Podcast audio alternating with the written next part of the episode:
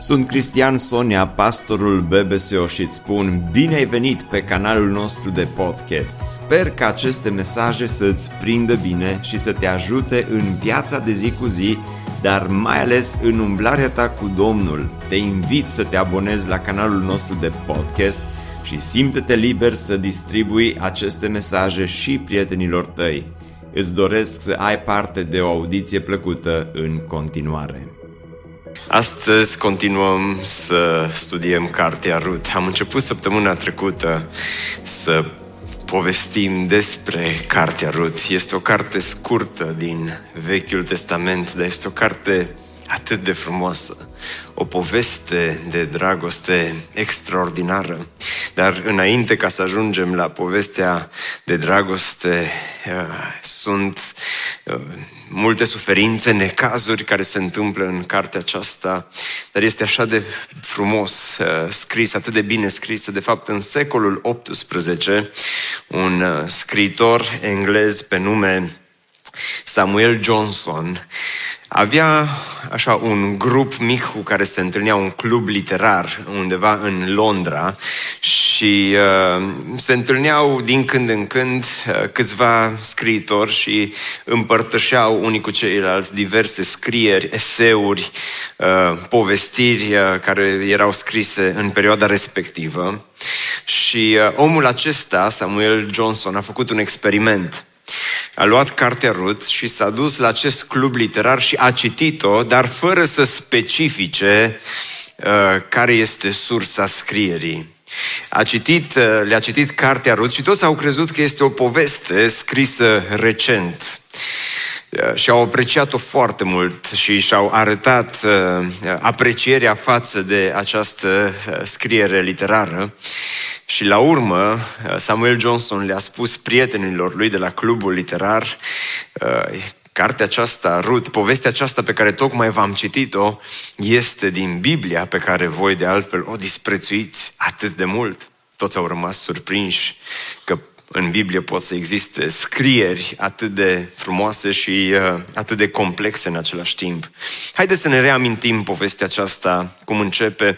Pe vremea judecătorilor, vă amintiți uh, de săptămâna trecută, uh, Rut este o anexă la Cartea Judecători. Uh, această întâmplare are loc în vremea judecătorilor și fac o mică paranteză aici. N-ar fi trebuit să mă opresc chiar aici, dar nu mă pot abține să nu vă spun că, așa citind și studiind cartea aceasta, am fost atât de impresionat cum Dumnezeu, în vremea judecătorilor, când fiecare făcea ce îi plăcea, se poate ocupa de o familie atât de mică, atât de uh, ascunsă într-un fel uh, undeva în Betleem? Și cum lucrează Dumnezeu în mijlocul acestor împrejurări care sunt atât de nasoale cum era pe vremea judecătorilor, Dumnezeu lucrează cu această familie uh, neînsemnată, cu această uh, familie a lui Elimelec și a lui Rut ca să pregătească ceva mult mai măreți. Pe mine mă fascinează lucrul acesta. Deci pe vremea judecătorilor a fost o foamete în țară. Un om din Betleemul lui Iuda a plecat cu nevastă sa și cu cei doi fii ai lui să locuiască pentru o vreme în țara Moabului. Bărbatul se numea Elimelec, soția lui se numea Naomi, iar cei doi fii ai săi se numeau Mahlon și Chilion. Ei erau efratiți din Betleemul lui Iuda când au ajuns în câmpile Moabului, s-au stabilit acolo. Elimelec, bărbatul Naomei, a murit și ea a rămas cu cei doi fii ai ei. Ei și-au luat neveste moabite, una se numea Orpa și cealaltă Rut și au locuit acolo aproape 10 ani. Mahlon și Chilion au murit și ei amândoi și Naomi a rămas fără cei doi fii a ei și fără bărbat. Și am văzut săptămâna trecută în 10 ani atâtea necazuri, în 10 ani atât de multe tragedii, dar apoi am încheiat săptămâna trecută cu versetul 6 când uh, Naomi s-a ridicat împreună cu nurorile ei ca să se întoarcă acasă din câmpiile Moabului, căci pe când era în regiunea Moabului auzise că Dumnezeu își cercetase poporul și le uh, dăduse hrană. Și acum astăzi ne uităm cum Naomi se întoarce înapoi în Betleem. Dar nu se întoarce în Betleem doar cu mâinile goale, cum am văzut săptămâna trecută, ci se întoarce în Betleem și cu sufletul gol. Drumul acesta al întoarcerii din Moab în Betleem ne arată că că femeia aceasta nu avea doar mâinile goale, dar sufletul gol. De aceea am numit mesajul astăzi cu sufletul gol. Pentru că unii dintre noi, la un moment dat în viața noastră, așa ne trăim viața. Când ai pierdut totul, când uh, simți că parcă tot ce ți se întâmplă este împotriva ta, când totul îți este uh, pur și simplu potrivnic, sufletul îți este gol cu sufletul gol se întoarce Naomi acasă. Haideți să vedem drumul acesta al întoarcerii ei. În versetul 7 spune că ea a ieșit din locul în care se afla, iar cele două nurori ale ei erau cu ea și au plecat împreună la drum ca să se întoarcă în țara lui Iuda. Mai fac încă o mică paranteză aici, pentru că uh, este fascinantă povestea aceasta a lui Rut și din perspectiva faptului că o soacră se înțelege bine nu cu una dintre nurori, ci cu două dintre nurori. Într-un fel, cartea Rut ar putea să înceapă, a fost odată ca niciodată. O soacră se înțelegea bine cu nora. Uh, și dacă vom învăța ceva în această serie de mesaje, este și uh, cum uh, nurorile se pot înțelege bine cu soacrele și toată biserica să spună Au fost câteva soacre care s-au auzit în mulțime și două, trei nurori. Uh, da, să mergem mai departe. Naomi le-a zis, totuși cele două, le-a zis totuși celor două nurori ale ei, plecați! Începe să vorbească fix ca o soacră. Întoarceți-vă la casa mam, întoarceți-vă fiecare la casa mamei sale. Domnul să se poarte față de voi cu bunătatea, și deja aici se schimbă tonul, cu bunătatea cu care și voi v-ați purtat față de cei ce au murit și față de mine.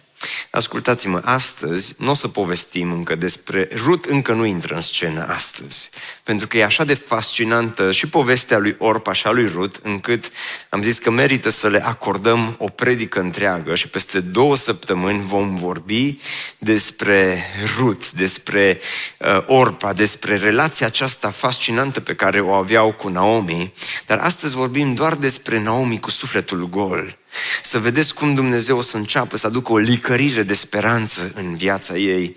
Și se întoarce cu sufletul gol și spune, ele i-au zis, nu, vom merge cu tine la poporul tău și greu mă abțin să nu uh, intru în predica de peste două săptămâni și să uh, vă spun că, de fapt, aici, în punctul acesta, ele, și dacă ar fi mimat că până aici se facă o conduc pe, Na- pe Naomi, când Naomi le spune prima dată, mergeți, plecați, întoarceți-vă. Tu ai vrut? Noi am fi vrut să venim cu tine, dar dacă insisti, mergem înapoi acasă. Uh, dar asta o să fie peste două săptămâni. Dar Naomi a răspuns, întoarceți-vă, fetele mele, de ce să veniți cu mine? Și de aici începe să se vadă cât de gol era sufletul ei. Uitați-vă cu atenție. Mai am eu oare fi în pântecul meu, care să vă fie apoi soț? Era un obicei ciudat în acea vreme. Că dacă îți murea soțul ca femeie, trebuia să te căsătorești cu o rudă apropiată a lui, care era încă în viață. Dar Naomi nu mai avea pe nimeni. Cumva ele erau libere să se căsătorească cu uh, un moabit, cu cine doresc ele să se căsătorească, pentru că Naomi spune, de la mine nu mai aveți speranță. Și continuă să-și spună povestea, întoarceți-vă, fetele mele, plecați, căci eu sunt prea bătrână să mă mai mărit. Chiar dacă aș zice că mai este speranță pentru mine, chiar dacă m-aș mărita în noaptea aceasta și aș naște fi, ați aștepta voi până s-ar face mari? V-ați păstra voi pentru ei, fără să vă măritați? Nu, fetele mele, eu sunt mult mai amărâtă decât voi, căci mâna Domnului s-a întins împotriva mea. Cuvintele acestea pe care ea le rostește față de nurorile ei, față de Orpa și față de Rut, nu cred că le rostește acum pentru prima dată. Cred că aceste cuvinte pe care Naomi le rostește în punctul acesta sunt cuvinte pe care ea le-a mai rostit. Și vei zice față de cine? Față de ea însăși. Aceste cuvinte exprimă într-un fel povestea pe care ea a început să-și o spună cu mult timp în urmă. Când a murit soțul ei Elimelec, a spus, sunt atât de lovită, viața este așa de dură cu mine, Ce se poate întâmpla mai rău de atât? Și cumva a crezut că ce a fost rău a trecut. O, oh, stai să vezi, Naomi, că cei, cei mai rău încă nu a trecut. Stai să vezi când un, o să moară Mahlon și încă un sicriu și încă o înmormântare. Chilion. Și cu fiecare înmormântare, cu fiecare tragedie, cu fiecare sicriu, Naomi începea să-și spună și să-și formeze în mintea ei un scenariu negativ despre viața ei și începea să spună, uh, știi, eu de fapt uh, sunt uh, blestemată, uh, viața mea îi așa cum îi, nu asta mi-am dorit, nu asta mi-am visat, nu asta am visat pentru mine, pentru viața mea, dar asta s-a întâmplat, nu am ce să fac și cred că femeia aceasta a ajuns în punctul în care a început să se resemneze. S-a resemnat. Și de aici învățăm o lecție importantă. Lecția este aceasta. Nu lăsa scenariile negative ale minții tale să devină planuri definitive ale vieții tale. Nu lăsa scenariile negative ale minții tale să se transforme sau să devină, în, sau să devină planuri definitive ale vieții tale. Adevărul este că atunci când ni se întâmplă lucruri în viață, mai ales lucruri negative, cu datele pe care le avem la acel moment, începem să ne procesăm nu doar prezentul, dar începem în mintea noastră să procesăm inclusiv viitorul. Și când ți se întâmplă ceva negativ, când moare cineva, când se îmbolnăvește cineva, când, atunci când nu te aștepți, primești o palmă din partea vieții pe care tu o trăiești și simți că viața te plesnește în față, începi să trăiești nu doar în prezent, dar și în viitor și spui precis că a, probabil că și începi să îți faci tot felul de scenarii și scenariile acelea pentru tine este de neconceput să se transforme în planuri definitive. Naomi avea planul A și planul B. Planul A pe care el avea și pe care l-a visat când s-a căsătorit cu Elimelec a fost să mă căsătoresc, să fim o familie fericită, să avem de toate, să avem doi copii, să avem o casă faină, să trăim fericiți până la adânci bătrâneți. Și până la un punct planul A a mers așa, foarte bine. Dar când a apărut prima mormântare, când a lovit prima tragedie, a început să se gândească la planul B. Și planul B care era?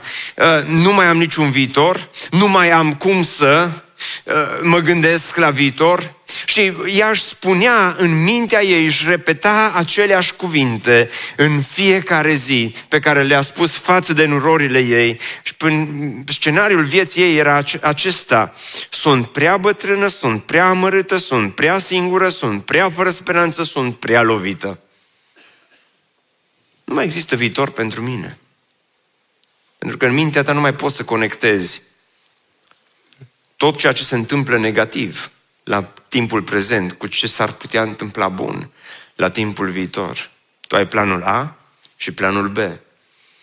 Și scenariile pe care ți le faci în minte riscă să se transforme și riscă să, să devină pur și simplu planuri definitive ale vieții tale.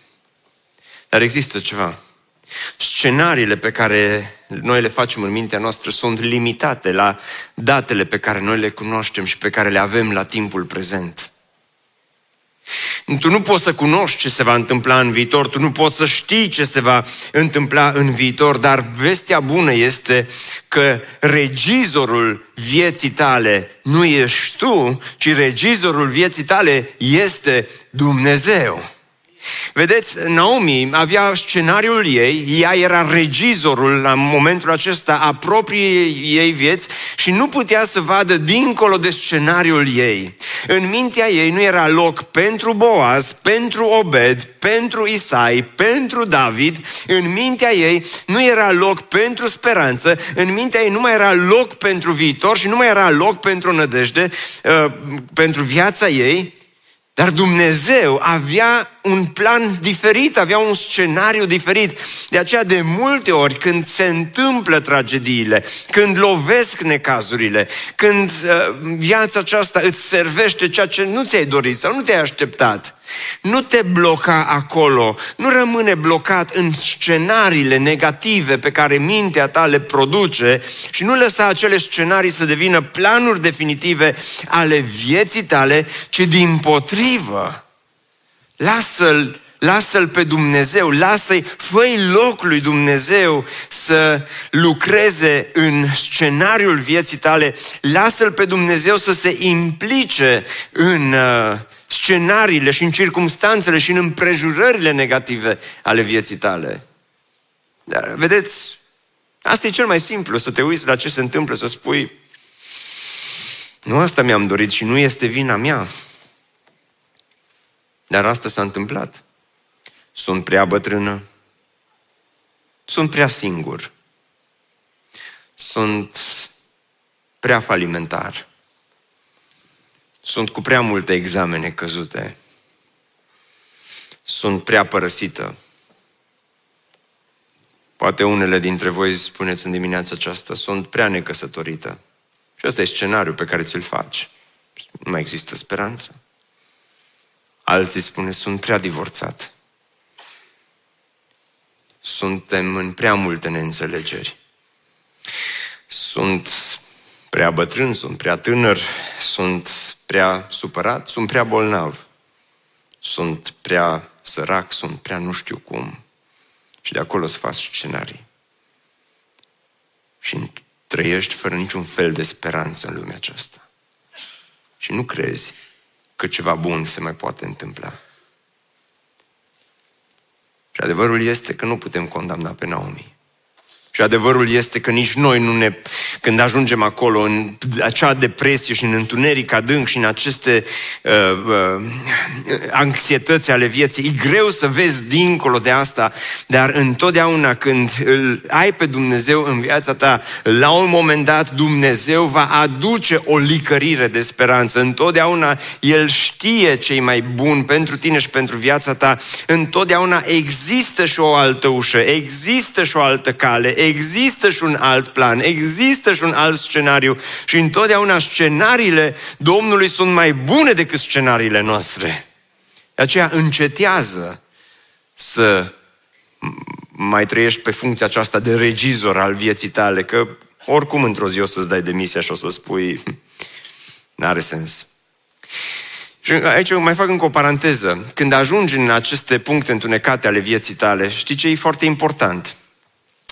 Există un lucru important, să nu te izolezi, că care e pericolul? Să te duci înspre resemnare și apoi să te duci înspre izolare și să spui, lasă-mă, pentru Naomi era simplu să spună, lăsați-mă singur acum, n-am nevoie de nimeni, mai bine mă duc singură pe drumul ăsta, mai bine dați-mi pace, lăsați-mă în durerea mea și cel mai simplu este să te izolezi, să spui, lasă-mă singur, dar nu rămâne singur.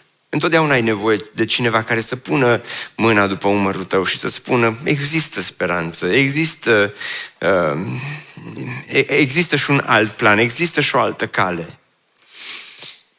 Când am citit povestea aceasta a lui Naomi și a lui Ruth, mi-am adus aminte că în urmă cu mai mulți ani a fost un film. Nu-i cine știe ce film. Conceptul însă este interesant. Filmul vorbește despre o tânără care se grăbește să prindă metroul. Și aleargă și coboară scările alergând și ajunge în fața trenului de la metrou.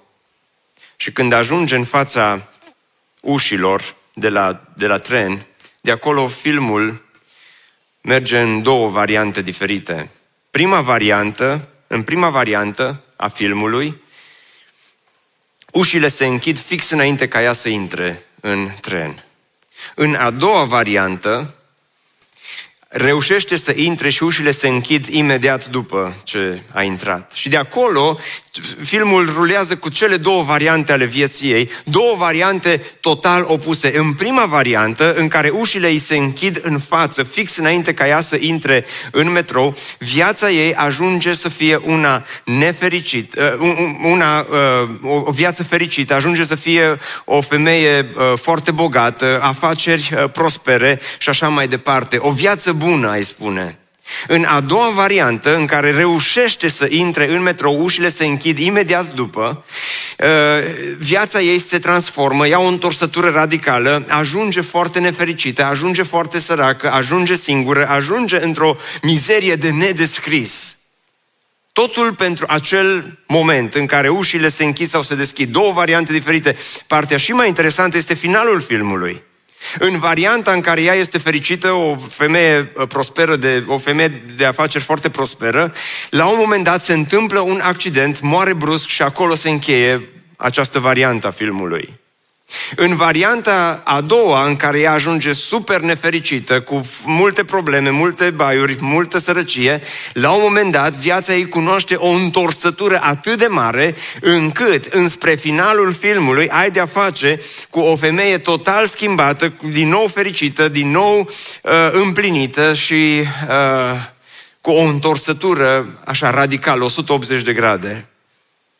Acum, Viețile noastre nu sunt conduse în funcție de cum se închid ușile de la tramvai sau de la autobuz.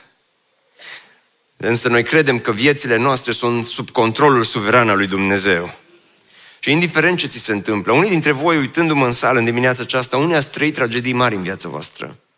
Unii ați trăit despărțiri, alții ați trăit certuri, alții ați trăit uh, pierderi, ți-a murit copilul, ți-a murit părintele, s-a întâmplat ceva, cineva apropiat și spui, de aici încolo mă resemnez și mă izolez.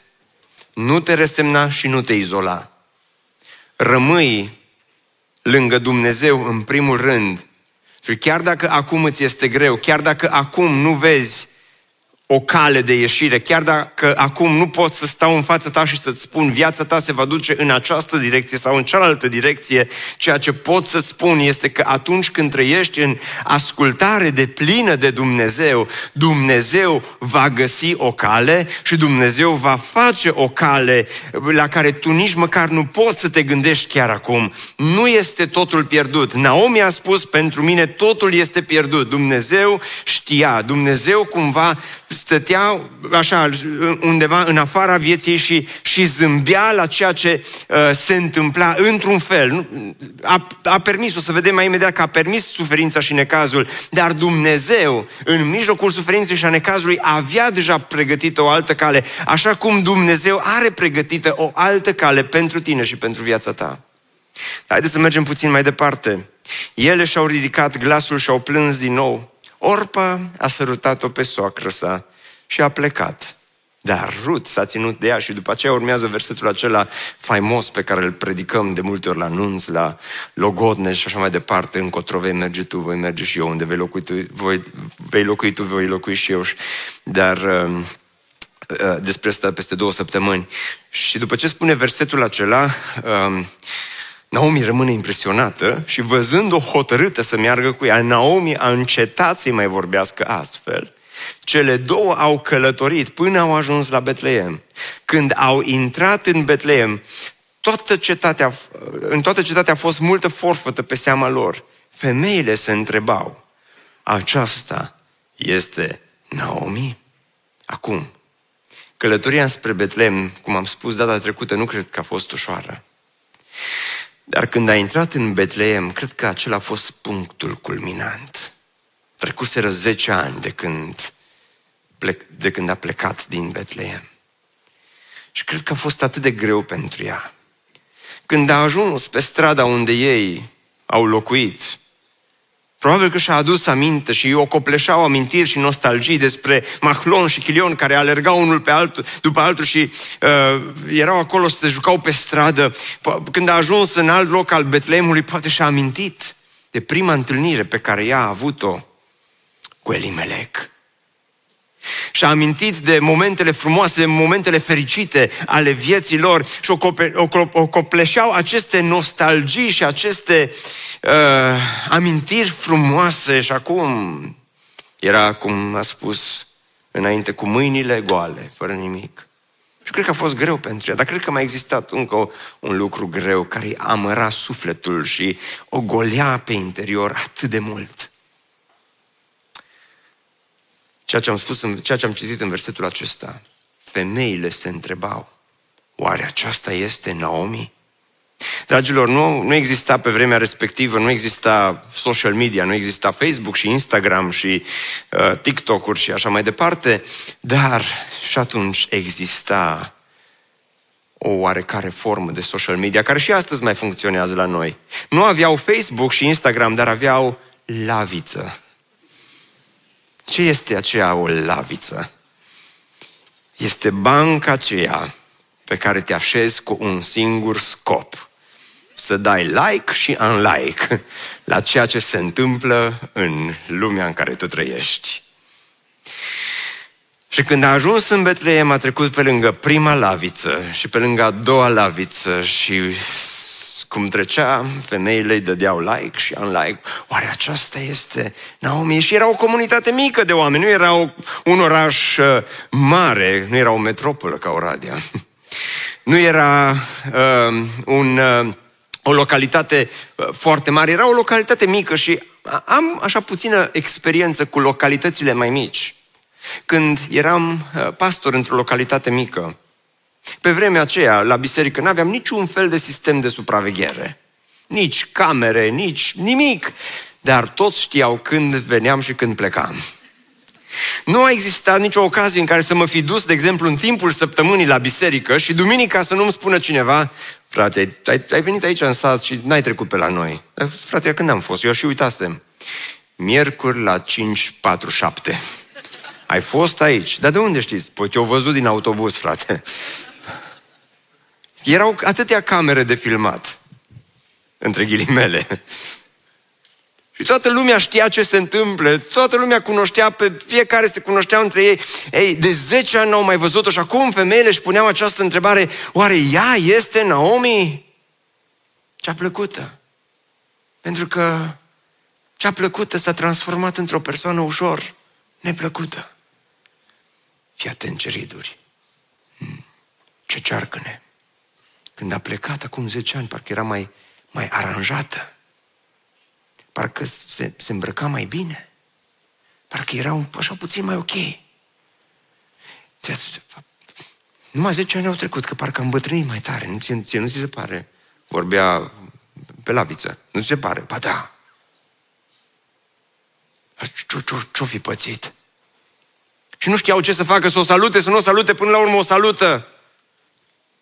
Tu e... Eu sunt. Eu sunt. Elimelec a murit. O condoleanță, Domnul să vă mângâie. Îmi pare așa de rău să aud asta, n-am știut. Mahlon, Mahlon, Chilion, pe unde Au murit și ei. Da, nu se poate. M-ați auzit ce ce-o pățit, mă, au murit toți. Vă dați seama. Și au început bârfele. Și au început insinuările. De aia au murit. Eu bătut Dumnezeu că s-a dus să mă vezi mă, că nu doarme Dumnezeu. Și au început să scrie comentarii, și au început podcasturi și vloguri. Și au început mari teologi ai Betlemului să-și dea cu părerea. Și au început mari apologeți ai Betlemului să facă teologie pe suferința lui Naomi. Și ea trebuia să îi înfrunte pe toți aceștia, trebuia să, să fie acolo în mijlocul podcasturilor și a YouTube-urilor și a ceea ce vorbeau uh, oamenii de pe laviță și tot ceea ce vorbea lumea pe la colțuri, pe, la, pe sub geamuri și așa mai departe. Și n-a fost ușor și ea știa că e amărâtă. Știa că a plecat plăcută și s-a întors amărâtă, pentru că uitați-vă ce spune în versetul următor. Ea le-a zis, nu mă mai numiți Naomi, ci numiți-mă Mara. Mara înseamnă amară. De la plăcută la amară în 10 ani de zile. Cum se poate schimba viața asta în halul ăsta? Dar unii dintre voi știți asta. Pentru că dacă te uiți la viața ta în urmă cu 15 sau 20 de ani sau 5 ani sau un an, poate viața ta a fost plăcută. Ai avut o viață Naomi, plăcută, dar într-un timp scurt, parcă totul brusc, dintr-o dată, a mers de la plăcut la neplăcut, de la plăcut la amar. Și acum simți gustul acesta amar al vieții. Ei, Naomi îl gusta din plin. Era atât de amară viața. Ultimii 10 ani a lăsat un gust atât de neplăcut în, în viața ei. Și spune, numiți-mă Mara. Acum este ceva ce îmi place, este și ceva ce nu-mi place în versetul acesta, este ceva ce îmi place, mai întâi vă spun ce îmi place. Știți ce îmi place?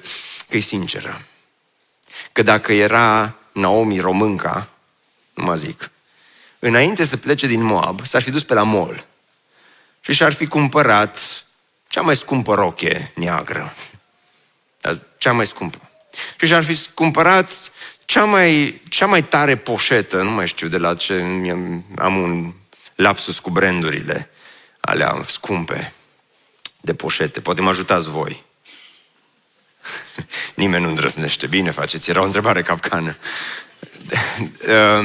Dar și-ar fi cumpărat vreo trei perechi de pantofi să aibă, să aibă la ea, în cască. Și când, înainte să ajungă în Betleem, s-ar fi oprit pe la benzinărie și s-ar fi schimbat. Și când ar fi intrat în Betleem, ar fi intrat cu rochia neagră frumoasă, cu poșeta, cu pantofii, cu fața tristă, sobră, cu o din aia pe față, probabil, și lumea s-ar fi uitat la ea și ar fi zis, hmm, nu e asta Naomi. Și ea s-ar fi uitat și ar fi zis, hm, eu sunt pace, pace. Și ar fi spus cu zâmbetul pe buze, Elimelec nu-i treaba voastră. Mahlon, Chilion, las că vorbim altă dată despre asta. Pentru că cel mai ușor este când ești lovit să te resemnezi, să te izolezi și să te ipocrizezi. Nu-i corect. Asta cu ipocrizatul gramatical vorbind, știu asta, dar înțelegeți ce vreau să spun. Să arăți că, de fapt, tu ești ok. Că faci față necazurilor când sufletul tău este gol. Îmi place de ea că e sinceră. Sinceritatea ei ne lipsește multora dintre noi. Chiar astăzi. Dar ce nu-mi place este următorul lucru. Viața a amărât-o foarte mult pe Naomi. Foarte mult a amărât-o. Niciunul nu v-am fi făcut față la, la, la așa lovituri dure ale vieții. Sau am fi făcut față cu greu. Dar, ce nu-mi place este că ea lasă circumstanțele vieții ei să schimbe numele ei. De aceea, a doua lecție este aceasta, nu schimba numele în funcție de cum ți se schimbă circumstanțele. Nu-ți schimba numele în funcție de cum ți se schimbă circumstanțele. Circumstanțele se schimbă. Dar pe ea o chema Naomi, care înseamnă, spuneți voi, ce înseamnă Naomi? Plăcută. De aceea eu cred că este important să rămâi o persoană plăcută, chiar și în mijlocul circumstanțelor neplăcute.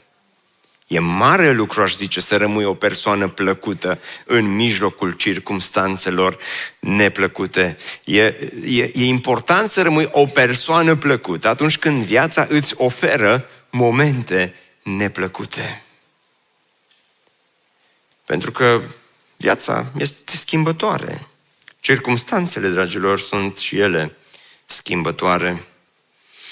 A început cu o viață de amărăciune. Mărăciunea a început în viața ei în urmă cu 10 ani. Sicriu după sicriu. Dar observați că toate sicriele, toate mormântările, toate loviturile vieții au lăsat-o nu doar să o lovească la exterior, dar au lovit-o la interior. I-au lovit sufletul până când identitatea ei a ajuns să fie una mara. Sunt o femeie amară. Nu lăsa circumstanțele vieții să te transforme în mară, în amar, în amară. Nu lăsa asta. Pentru că asta e cel mai ușor lucru care se poate întâmpla. De obicei nu prea dau exemple din filme, nu știu ce am astăzi, că am al doilea film care vreau să vă spun de el. Uh, ăsta e unul mai vechi, mult mai vechi. Um, este scris după o carte care se cheamă Rădăcini și e o poveste probabil făcută după întâmplări reale din secolul 17-18, când mergeau americanii în Africa și îi luau uh, sclavi uh, de acolo, luau negri, îi duceau în America și îi vindeau pe piața sclavilor.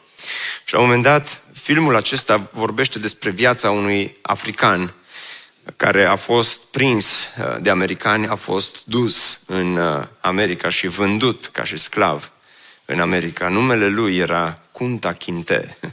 Ce nume avea? Kunta Kinte. Poate nouă ni se pare așa interesant numele lui, dar lui îi plăcea numele pe care îl avea din naștere.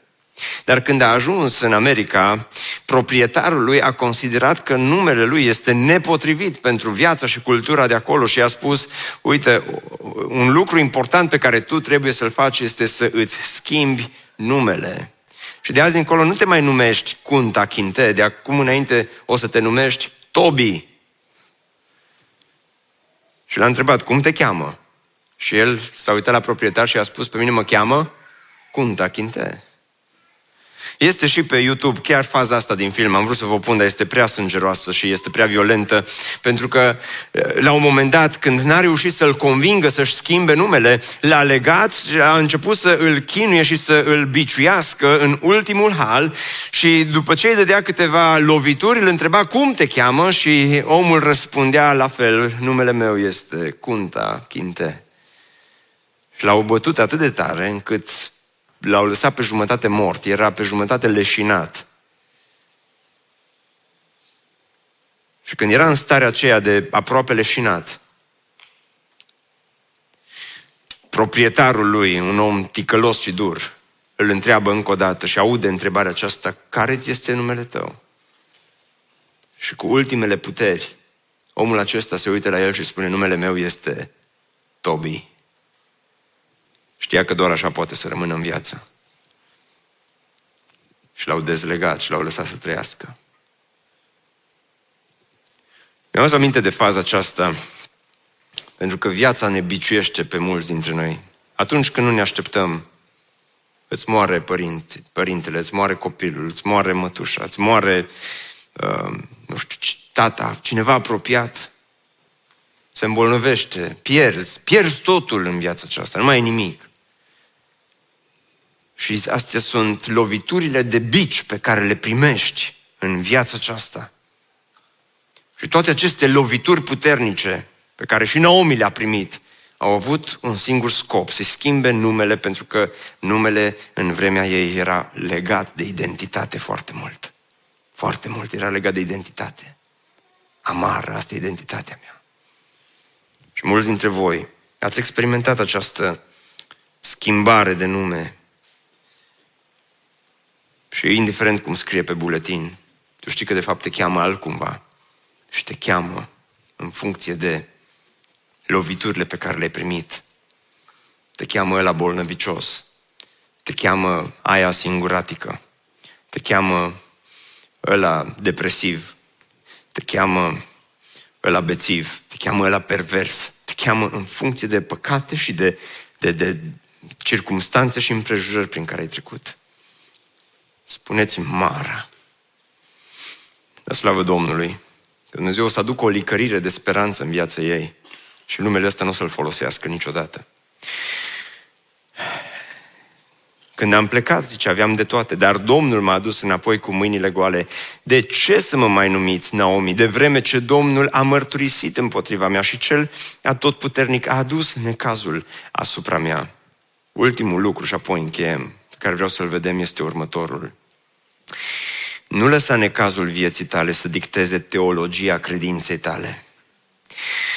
Pentru că e posibil să schimbi numele. Este posibil ca scenariile din mintea ta să devină planuri definitive ale, ale vieții tale, dar în mijlocul suferinței și în mijlocul întunericului și în mijlocul depresiei și în mijlocul împrejurărilor grele ale vieții tale, e foarte posibil ca necazul vieții tale să dicteze teologie. Ce înseamnă teologie?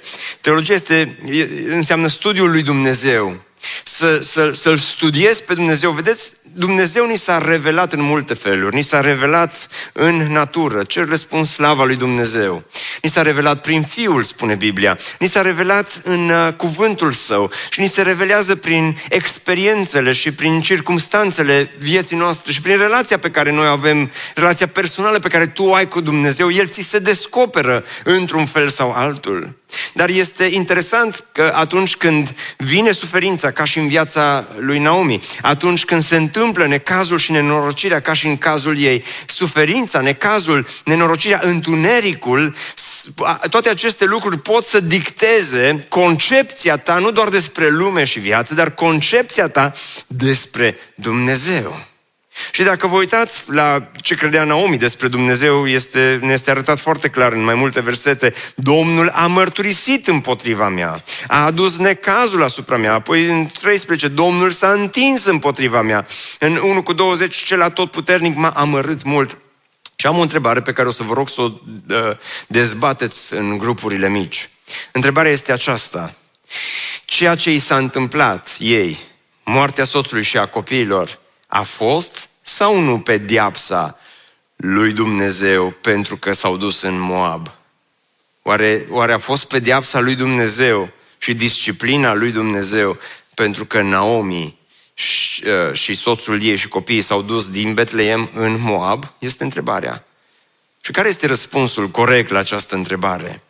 Mulți uh, comentatori ai Bibliei uh, spun că, da, e clar, e disciplina lui Dumnezeu, inclusiv Naomi, prin ceea ce spune, cumva ne lasă să credem că Dumnezeu a disciplinat-o în felul acesta.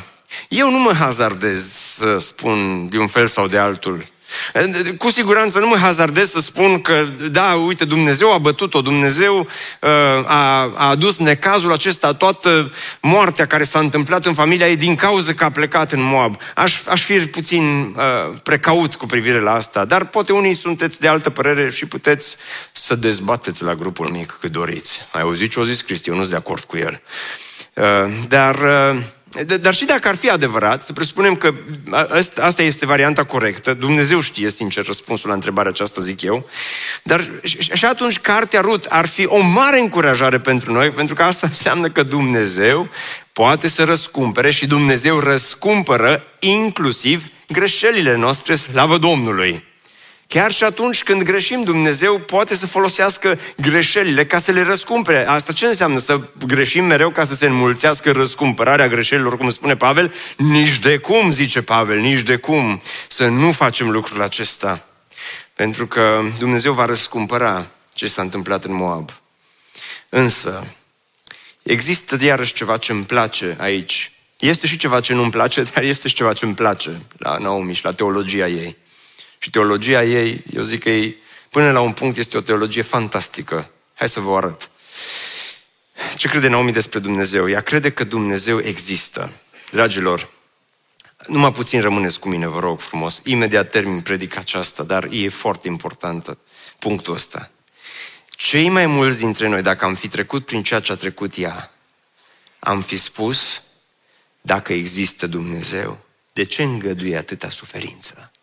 Și apoi am fi tras concluzia și am fi spus, ori Dumnezeu nu există, ori dacă Dumnezeu există, înseamnă că Dumnezeu nu este bun, nu mai merită să cred în El. Și am fi spus, îl punem deoparte. Sunt mulți oameni în lumea aceasta care s-au dezis de Dumnezeu și au plecat de la creștinism înspre ateism, tocmai datorită suferinței.